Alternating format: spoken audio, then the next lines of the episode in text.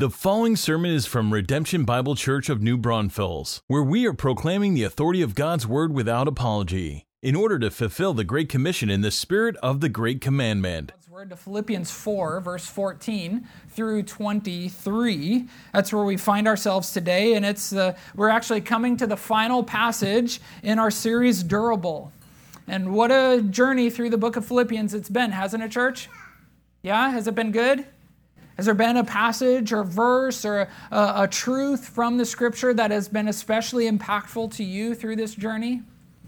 I hope so. I hope there has been something that has stood out to you. And let me just encourage you to share that with somebody. Let these truths continue to have their effect in your life. And so share that with somebody this morning or even this week as you go deeper in what God is doing in your life. And if you're new with us and this is your first time, if you've never even heard of the book of Philippians before, don't worry. God has something to teach you from His Word, even today. And if you want to go back to the previous messages, you can find those on our website and our podcast and all that. But can you believe it? We embarked on this journey in Philippians way back in November on this series in Durable. Doesn't that seem like a lifetime ago? Someone's like, just think way back even farther than that, like before COVID was even a thing that we knew about. Doesn't that seem like a lifetime ago? And so when we think back to November when we began this journey, we were then seeking durability, weren't we? And I think through this whole series, we have been. We've been seeking help. We've been seeking hope. We've been seeking solid footing, something that we can find some security and some stability. We've been looking for a lens in which to view the world's events and the day's issues through. We've needed something more sure, more eternal, something that is durable, that can withstand the chaos and is in itself unchanging. And Philippians has really given us that stability, hasn't it?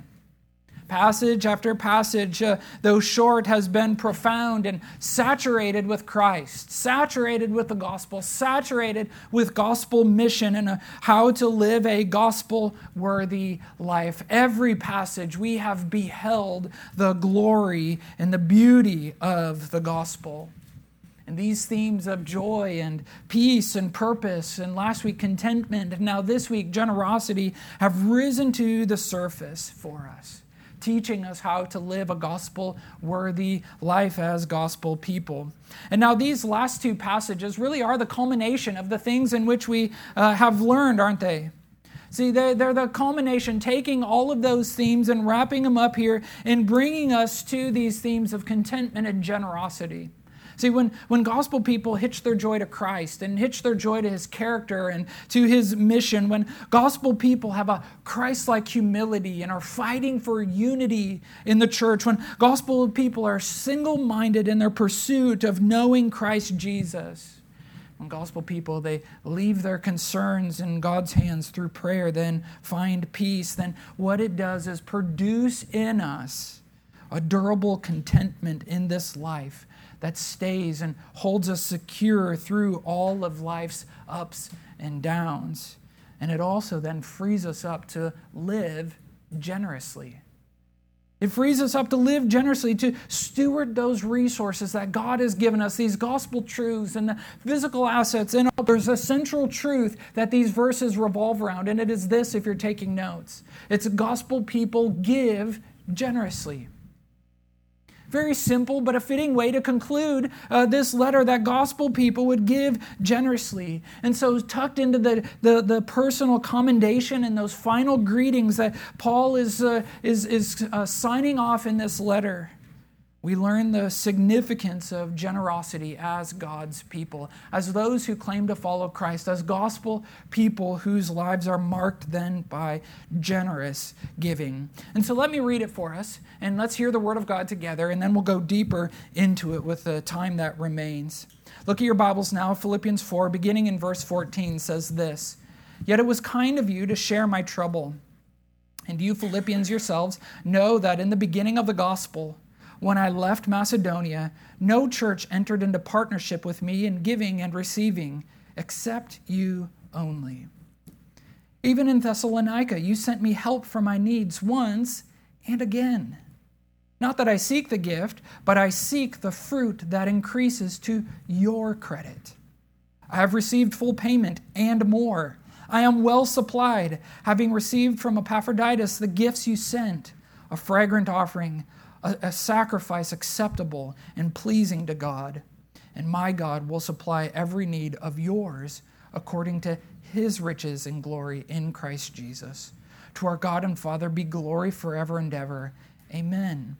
Greet every saint in Christ Jesus. The brothers who are with me greet you. All the saints greet you, especially those of Caesar's household. The grace of the Lord Jesus Christ be with your spirit. Now, this is God's word for God's people. Even as we read these verses, don't they sound like something you might write in a thank you note? Or maybe something you might have received as you gave a gift or you helped somebody out and they wrote a note to you. Can't you hear the affection that Paul has for the people? And this has been true throughout the whole book of Philippians, hasn't it? From the very beginning, passage after passage, throughout this letter, we've picked up on his personal affection for the people. For they have a history together, don't they? A history in the trenches, a history of walking with Christ together as they walked through persecution and all the things that you read about in Acts chapter 16. And so out of this affection, out of this command, out of this central truth that gospel people give generously, we should ask the question then, well, how? How do we give generosity? What do we learn about generosity from our verses? Well, the first point from the first two verses is simply this: give in fellowship. If you're taking notes here, write that down. Give in fellowship. And look at the verses there. Look at verses 14 and 15 with me, and you'll see where this comes from. For there's two words that stand out in these verses. He says, yet it was kind of you to share my trouble. And then he goes on, he says, and you Philippians yourself know that in the beginning of the gospel, when I left Macedonia, no church entered into partnership with me in giving and receiving, except you only. Now, it maybe doesn't make sense here in the English, but there's two words. This idea of share and partnership come from that same word group in Greek of fellowship. Now, you Greek scholars in here, what's the Greek word for fellowship that we often refer to? Hey, say it out loud. Somebody said it. Yeah, koinonia, that's right. It's okay, you can talk to me while we're preaching. This isn't me just yelling at you. You can respond when I ask questions. It's that Greek word, koinonia, and from this comes this idea of sharing or partnership. And it's a fitting conclusion to his letter for where he began back in chapter 1. Back in chapter 1, verses 3 and 7. Just flip over your page and let's see it, because I want you to make the connection here to this fellowship and how, as he's commanding them, as he's commending them also of their generosity, you'll see how we give in fellowship to one another. So go back to Philippians 1, verse 3. He says, I thank my God in all my remembrance of you, always in every prayer of mine for you all, making my prayer with joy. Like Paul loves these people, right? He's praying for them. Then verse 5, he says this, because of your, what word? Because of your partnership in the gospel from the first day until now. And I am sure of this, that he who began a good work in you will bring it to completion at the day of Christ Jesus. It is right for me, in verse 7, to feel this way about you all, because I hold you in my heart, for you are all, here's that word again, partakers with me in grace, both in my imprisonment and in the defense and confirmation of the gospel. And so look here for a second. What do we get from these verses as well? And the same thing that we saw in chapter 4, and we're going to come back to in a minute. You see the affection that Paul has for the people, his love for them, and this partnership or fellowship in which they are sharing in life, both sharing in troubles and in gospel ministry.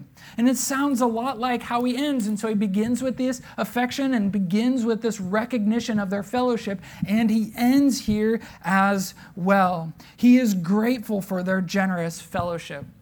I know the idea of fellowship is maybe a bit muddled in your mind. And we've talked about this before in previous sermons here in Philippians and in Hebrews. And if you've been following the Lord for a long time and in a previous church, and they had a building, next to the worship center or sanctuary, and there was another building probably attached or on the property, and it was called the Fellowship Hall. That's right. And what did you do in there? Eat chili, that's right. Eat chili, or or some casseroles, or whatnot. Drink sweet tea. Maybe you had cake, that's right, or that Jello stuff with like fruit in it. This all jiggly in the shape of the pan and all that, right?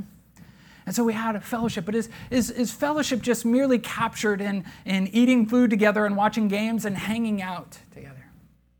Now, the biblical concept of fellowship is much deeper. It is much more robust. And it's here how I would define fellowship. It's sharing what you have for another's spiritual good, often by meeting financial needs. It's sharing in what you have for another's spiritual good, often by meeting financial needs, which is exactly what's happening here in Philippians. Epaphroditus has brought a gift. The Philippian believers have contributed to Paul's support while he's in prison. There's no government support. Your taxes didn't pay for people who were in prison. And so you relied upon outsiders, family, and in this case, the church family, to care for your physical needs while you were in prison. There's a partnering in life, together in the difficulties of life that captures fellowship. And so how does this play out in our day? Well, in small groups, when you come alongside a fellow believer to help pay a bill, when water leaks, your pipes broke during the winter weather, when somebody was moving or having a baby, making meals for one another, it is sharing in life, sharing what you have for the spiritual good of another person, often by meeting financial needs. That is true fellowship with somebody, partnering in life's struggles together. And that's why he says in verse 14, it's kind of you to share my trouble. Like a parental kind of flair to that, right? Like when we talk to our kids, it's nice. That was very kind of you to share your things, right?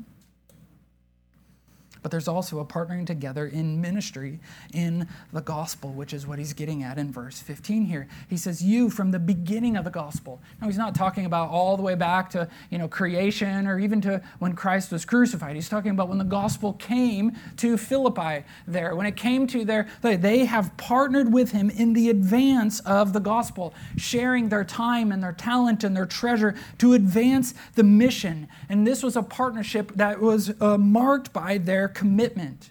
What he would say in the first verses, first chapter, from the first day until now, and here in verse 15, in the beginning of the gospel. And so Paul in prison, he's remembering their commitment to advancing the mission, that the gospel would continue to be proclaimed, and this has happened since he left Macedonia, which was the bigger region where the city of Philippi was located.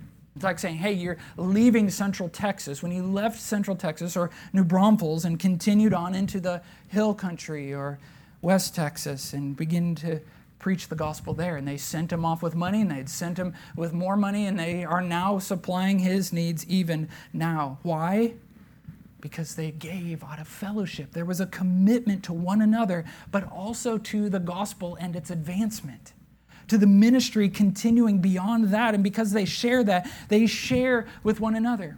See, this is why for us, why serving together is so important, why we have ministry teams here at a church and why we serve together in our community. Why? Because we get that through these service opportunities, we partner together. We pool our time and our talent and our treasure in fellowship for the advancement of the gospel. We do this all together. And so he's specifically here in these verses, he's talking about money, but don't miss this. Money isn't the only resource that we steward, is it? And so we say it this way, our time and our talent and our treasure, we steward all of these things. We only have so many hours in a day to steward, right? And we're like, yeah, I know that all too well. I can't get all my to-do list done in a day. And so the question is how are we stewarding even our time, our talent? Are we giving the best of it to the Lord? Are we leaving margin in our life so that God gets the best of our time, our talent, and our treasure? And so we do so for the glory of the Lord and in this mutually beneficial relationship of both giving and receiving here. But even as we talk about this, as we give and as we share with one another, don't think of our giving in fellowship as a mere transaction. Well, if you help me move, then next weekend you have to help me paint, right? This isn't a transaction. Like if you go to the restaurant and you give them $10, you expect a meal in return, right? But see, this is not how we think of giving and giving generously in fellowship with one another. No, durable generosity gives joyfully with no expectation in return. with nothing, with no hope of receiving back from the person. 16 and 17, we give to multiply. We give to multiply, to advance the mission. See, the Philippians, they weren't just like generous at Christmas. Right? Like once a year, you know, when it's Thanksgiving and those Black Friday sales, that's when we start to buy things because, well, they're on sale and, you know, that's when we give all our gifts away, right?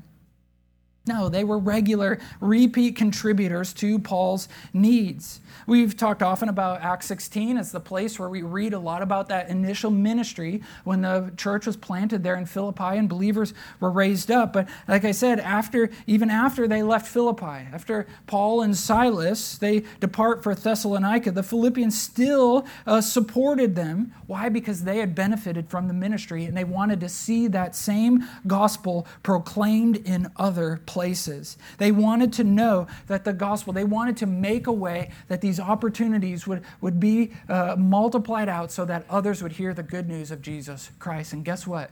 Acts 17 tells us that's exactly what happened.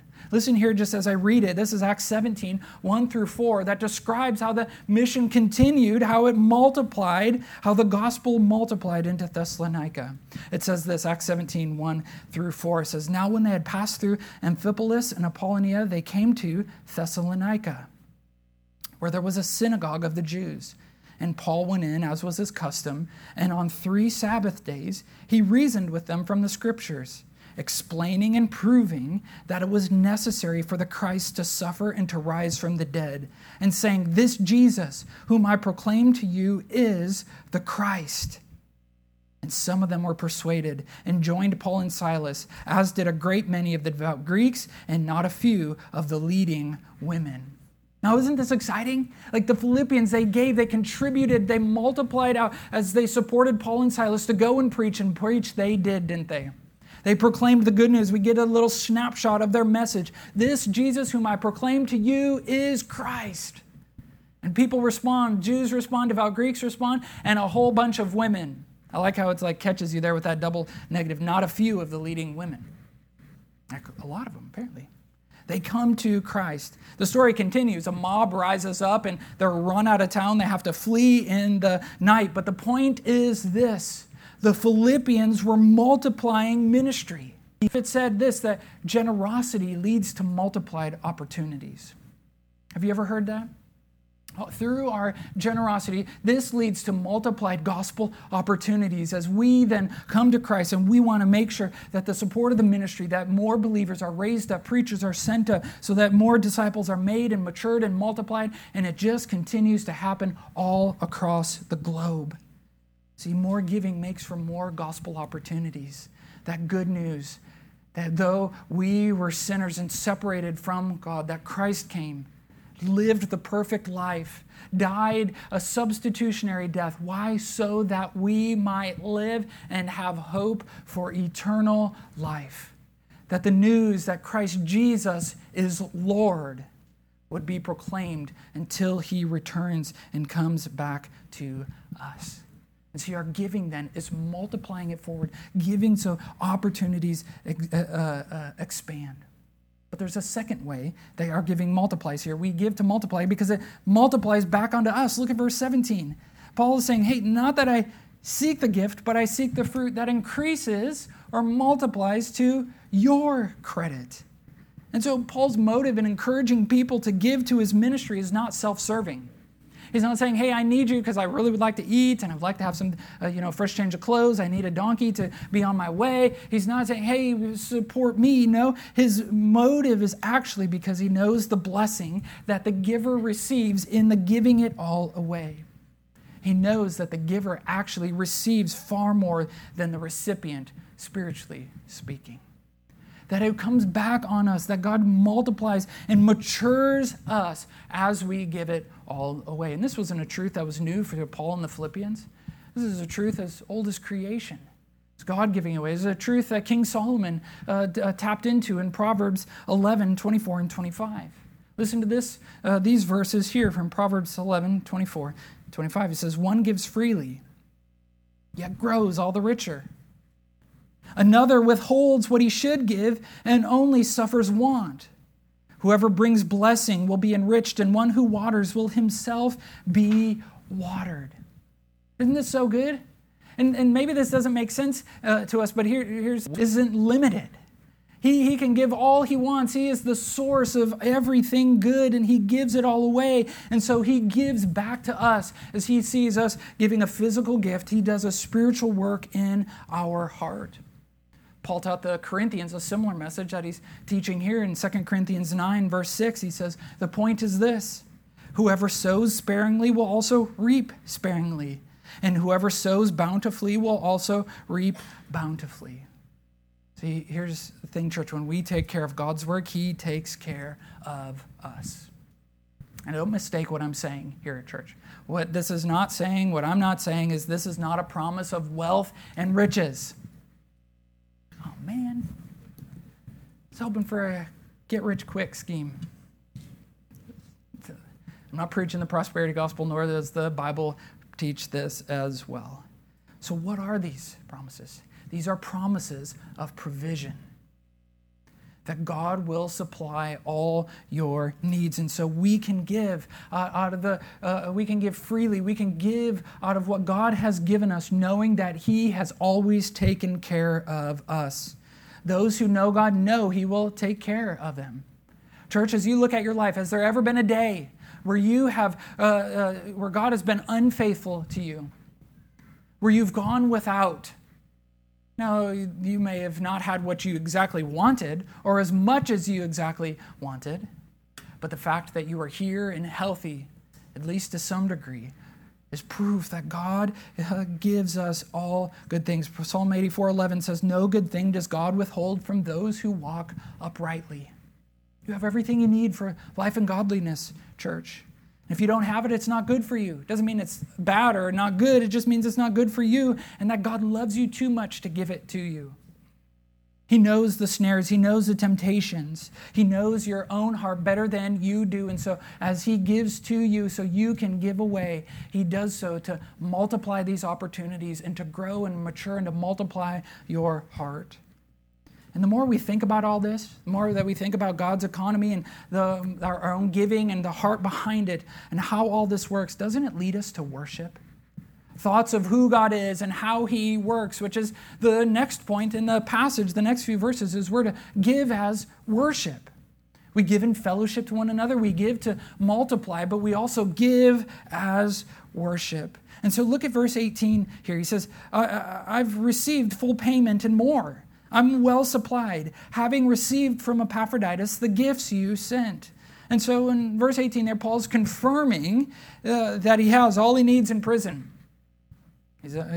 All of his physical needs are being met. Epaphroditus brought the gift. Remember him? We read about him in chapter 2 as well. He was a member of that church there. He was sent with the financial giving and sent with greetings and maybe even a letter, and he traveled that treacherous road to go and visit Paul in prison. Now they share this fellowship, and Epaphroditus risks his life. He almost dies, and now he's well enough, and he's likely the one who carries the original writing, the God-breathed, inspired, inerrant writing from the Holy Spirit through Paul in this book of Philippians, and he carries it back to them and reads this letter to them. But he has it. He's given all he needs, and he says, I've received this. I've received it in like an Old Testament sacrifice. And so he uses that imagery there in verse 18. Do you see that? He says it's a sacrifice acceptable, or a fragrant offering, a sacrifice acceptable and pleasing to God. And so in the Old Testament, as they would come to worship, they would bring their goat or their grain or whatever it would be, they would bring it to God as a sacrifice of worship. They would give to the Lord in this way with a heart to please God. Is this your heart as you give of your time and your talent and treasure? Is it out of a heart knowing that God is pleased with your generosity? Or do we give out of hearts of guilt or obligation or begrudging that this is something that we have to do? But see, we give to please God. And it's in this light that we must think of our generosity. It's in this light that we must think of our giving, for God himself is generous. You know that? Just think of the character of God. Just come back with me. What's the most the common or memorized or familiar verse in all the Bible? John 3:16, right? For God so loved the world that he gave his only son. Finish the verse, that whoever believes in him shall not perish but have eternal life. Amen. Amen. See, there captures even the very heart of God. It's one of giving and generosity. It's a gospel issue. And all of God's activity toward humanity is one of generosity, from creation to eternity. Now, Paul David Tripp, he has a great book called Redeeming Money, and in one of the chapters, he really brings this out. It's a very worshipful exercise. Just think about this. Meditate on this tonight or tomorrow morning in your time with the Lord. Just think of God's activity in human history from creation to eternity, and you will begin to see that every act is an act of generous giving. From creation, as he creates out of nothing and gives us the earth, the world in which we love and are amazed and wondered. It's an act of giving. You just jump ahead to the Calvary, to the events of the cross, and God giving his only son, who would be a substitute, a sacrifice for us, that we might live and have hope and await that day when he comes and takes us home, where he gives us the gift of eternal life. From creation to eternity, from the very beginning to the very end, all of God's acts are out of his heart of generosity. Doesn't this lead us to worship him more? Doesn't this lead us with thoughts of awe and wonder at our incredible God? As we think of our own life and worship what God has done, and we seek to worship them then and on wonder, and worship being something that encaptures our whole being. He's given us a brain, church, in which to think these deep and true thoughts about the Lord, the truths from the Scripture, to process and rationalize and reason and to think these deep thoughts about God. He's given us a heart. He's given us emotions to think or feel, rather, these deep and true emotions about God. Feelings of joy and elation as we think of the goodness of God. Feelings of grief and lament as we see the brokenness of humanity and the promise of God's solution in the gospel. But here's the thing. We know in our mind. We know in our heart. But how do we give? How do we give him worship physically? I think, well, I raise my hands as I'm singing. I clap. I dance around a little bit. He gave us money as one of the means to physically worship him. To put our physical actions where our heart and our mind are as a way to say, God, I trust you. I support the gospel. I love you. And so he's given us this. We bring to him. We don't bring our goat or we don't bring our grain. We bring our green. Or most of y'all are digital givers anyways, but you get the point. And so this is a physical act of our worship. In that same book, Redeeming Money by Paul Tripp, he says, God's goal for your money is generosity. It's a bold statement, but one I think we can agree with because we believe verses 19 through 20. Because it's really our repetition of verse 17 are the same truth here, right? He says, my God will supply every need of yours according to his riches. Like out of the abundance of his riches and glory in Christ Jesus, to our God and Father be glory forever. Amen. Do you believe that, church? Do you believe that he can supply your every need? Do you believe that out of he will give to you everything that you need for life and godliness? And we forget it so easily, don't we? We can forget it, but some of us, maybe we don't actually believe it. We don't, and when it comes time to test that and to lay it out there, we withhold it. There's some thoughts lodged in our heart that prevent us from giving generously. And maybe your heart is like mine. I can't see your heart. I don't know your mind. I'm not a mind reader. I don't have that spiritual gift. But I can just kind of expose some of the thoughts that go through my mind that need to be countered with biblical truth that will promote generosity here. So here, if you're taking notes, or you can just listen here as I go, here's a thought that prevents generosity. The thought when it comes to our money or our time or talent and treasure, it's this, that it's mine. This is a thought that prevents generosity. We think, no, this is mine. It's all mine. It's my money. I earned it. It's in my bank account. This needs to be confronted with the truth that promotes generosity, that everything belongs to God, including my money. Psalm 24:1 says that everything is the Lord, the earth and everything, and including the people in it. There's another thought that prevents generosity, and it's this: I don't have enough. I don't have enough. I don't know if I can pay my bills this month. I don't know if I can put food on the table. I don't think I have enough for mine. I can't give anything away. I just simply don't have enough. It's a thought of fear.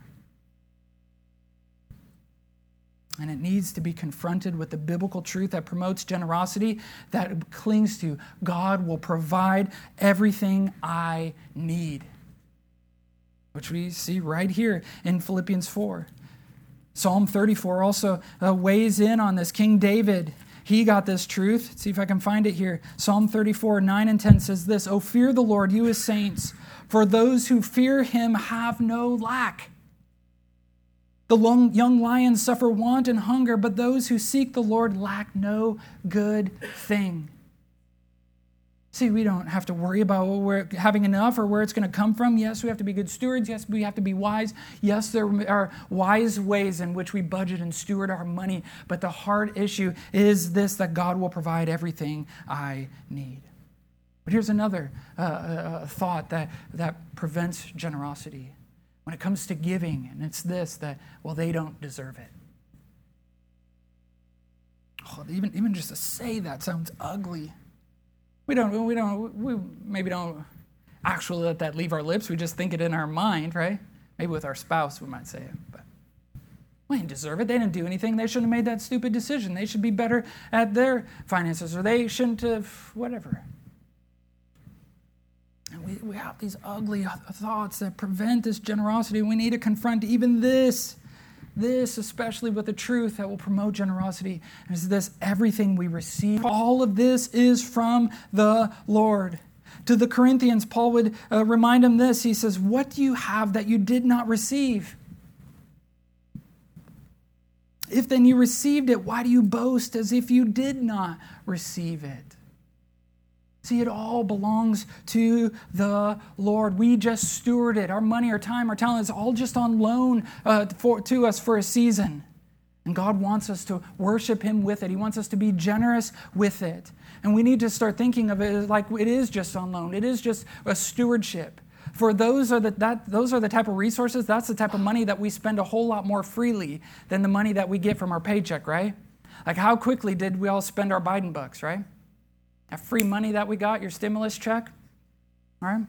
We spent it freely. We like, woohoo, I got some play money, and we splurged a little bit at the restaurant. We went and did some projects or things. We spent it more freely than the money that we think we earned by our paycheck. But the reality is, wherever it comes from, all that we have is from the Lord and received by His grace. Let us not forget it. Let us then give out of this, which is really where the closing greetings come from and teach us about. We're to give with grace. We're to give with grace. This last point here, these last verses aren't just like a, like some generic greeting, right? Like, tell everyone hi, right? Tell all the saints. So tell all your family members hi. How many of you had a phone call like that recently, where you're calling, some family that live across the United States or whatever, and as you're signing off, you're like, "Hey, well, tell your wife hi, or tell the kids hi, tell Aunt Susie hi." No, you don't have relatives that live across the world. I do this, but these verses are so much more than that. It's more than a generic greeting. He's referring to them as saints in Christ Jesus, as brothers and sisters. And this isn't just like flippant greeting. He is launching from some deep bedrock truths about our identity. See, the recipients there, the verse 21, to greet every saint in Christ Jesus, were those, the holy ones, the set-apart ones in Christ Jesus. And he called them this in chapter 1. So he's tapping in here to this identity that we share. Now, I think bears some teaching here. There's some traditions that where saints are those are wrongly seen as those like extraordinary Christians, right? Like the professional Christians, the big leaguers, the ones who get buildings named after them, right? like on a college campus, if there's a generous donor to the university, they usually get a hall or something, at least like an administration building named after them. And the church works that way, right?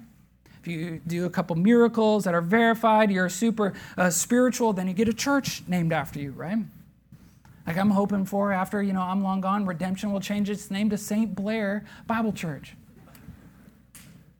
Just kidding. That is an entire joke, okay? That's my sense of humor coming out here. Church, this is nowhere in the Bible, okay? There's nowhere in the Bible. It's a man-made tradition. It's a man-made title. Saint is a title and identity for everyone who believes in Jesus. Church, have you repented of your sin and believe in Christ this morning? Come on, give me a yes. Yes, thank you. If you're a Christian, if you've responded to the gospel, then you are a saint. You could start addressing each other like we, just brother or sister. You start calling each other, hey, I'm St. Gordon, St. Katie. Folks might look at you weird, but it would be no less true. And this title, this identity is not based on anything that you did, any act that you performed, but simply on what Christ did on your behalf. His death on the cross justified you. His death on the cross freed you from the penalty of sin and made you alive in Christ Jesus, where Christ took the penalty. He took his sin on himself, paid for it on the cross, enduring the eternal weight of your sinfulness, the consequences that were demanded for yours, my sin against God, and in turn took Christ's righteousness, his perfect life, and credited it to our account that we might be holy. Set apart, justified in Christ. And in that same moment, which is wrapped in under the Father. And so these saints here that he's referring to, they're just ordinary folks who serve an extraordinarily generous and gracious God. See, inherent in the very titles of saint and brother or sister is God's generosity. Do you see here? Giving us what we did not earn nor deserve. Paul didn't earn these titles. The Philippian believers didn't earn the titles. The members of Caesar's household who are referred to here, they didn't earn the titles. And guess what? We didn't either. This is like giving a young child the title of partner in a massive Fortune 500 company. He doesn't have the wisdom to make decisions. He doesn't know how to manage the money or to lead and manage people, but he receives all the benefits. So too we, church. And it's the same for us. A unique assortment of people from various backgrounds, various upbringings, all but each of us adopted by Christ and set apart in Christ. And it's in these truths, church, that we must abide. Remembering where we came from, our sin that separated us from God, and what Christ did to save us as he died on Calvary, and who we are now because of Christ, changed and transformed, works in progress, becoming who we are in Christ Jesus. And so it's here that we abide, but it is also from here that we constantly give by God's grace, abiding in Christ and then overflowing with grace to give away to one another. Remembering that we're somewhere on our journey with Christ, remembering these same things that we were once separated, but Christ died for us and is now transforming us, growing us from one degree of glory to the next. And as these truths, this is what keeps us going, keeps us pressing on, durable to withstand and desiring to grow and mature and then to give generously of all that we have, of our time and our talent and our treasure. Giving as an act of grace, knowing that we did not earn it, we did not receive it based on anything that we've done, but all by the grace of God. And so, church, as we conclude our durable study here in Philippians, I pray let its truths endure in your soul. Let these truths linger there, and then give these soul-steadying truths away. Give them away to all who will listen. Give them away to the next generation. Give them away to your next-door neighbor. Give them away to the person sitting next to you right this moment. See, Redemption, God's people, gospel people, are marked by lives of durable generosity. I pray that our lives would resemble this in our day, to the glory of God and to the good of others and the advancement of the gospel.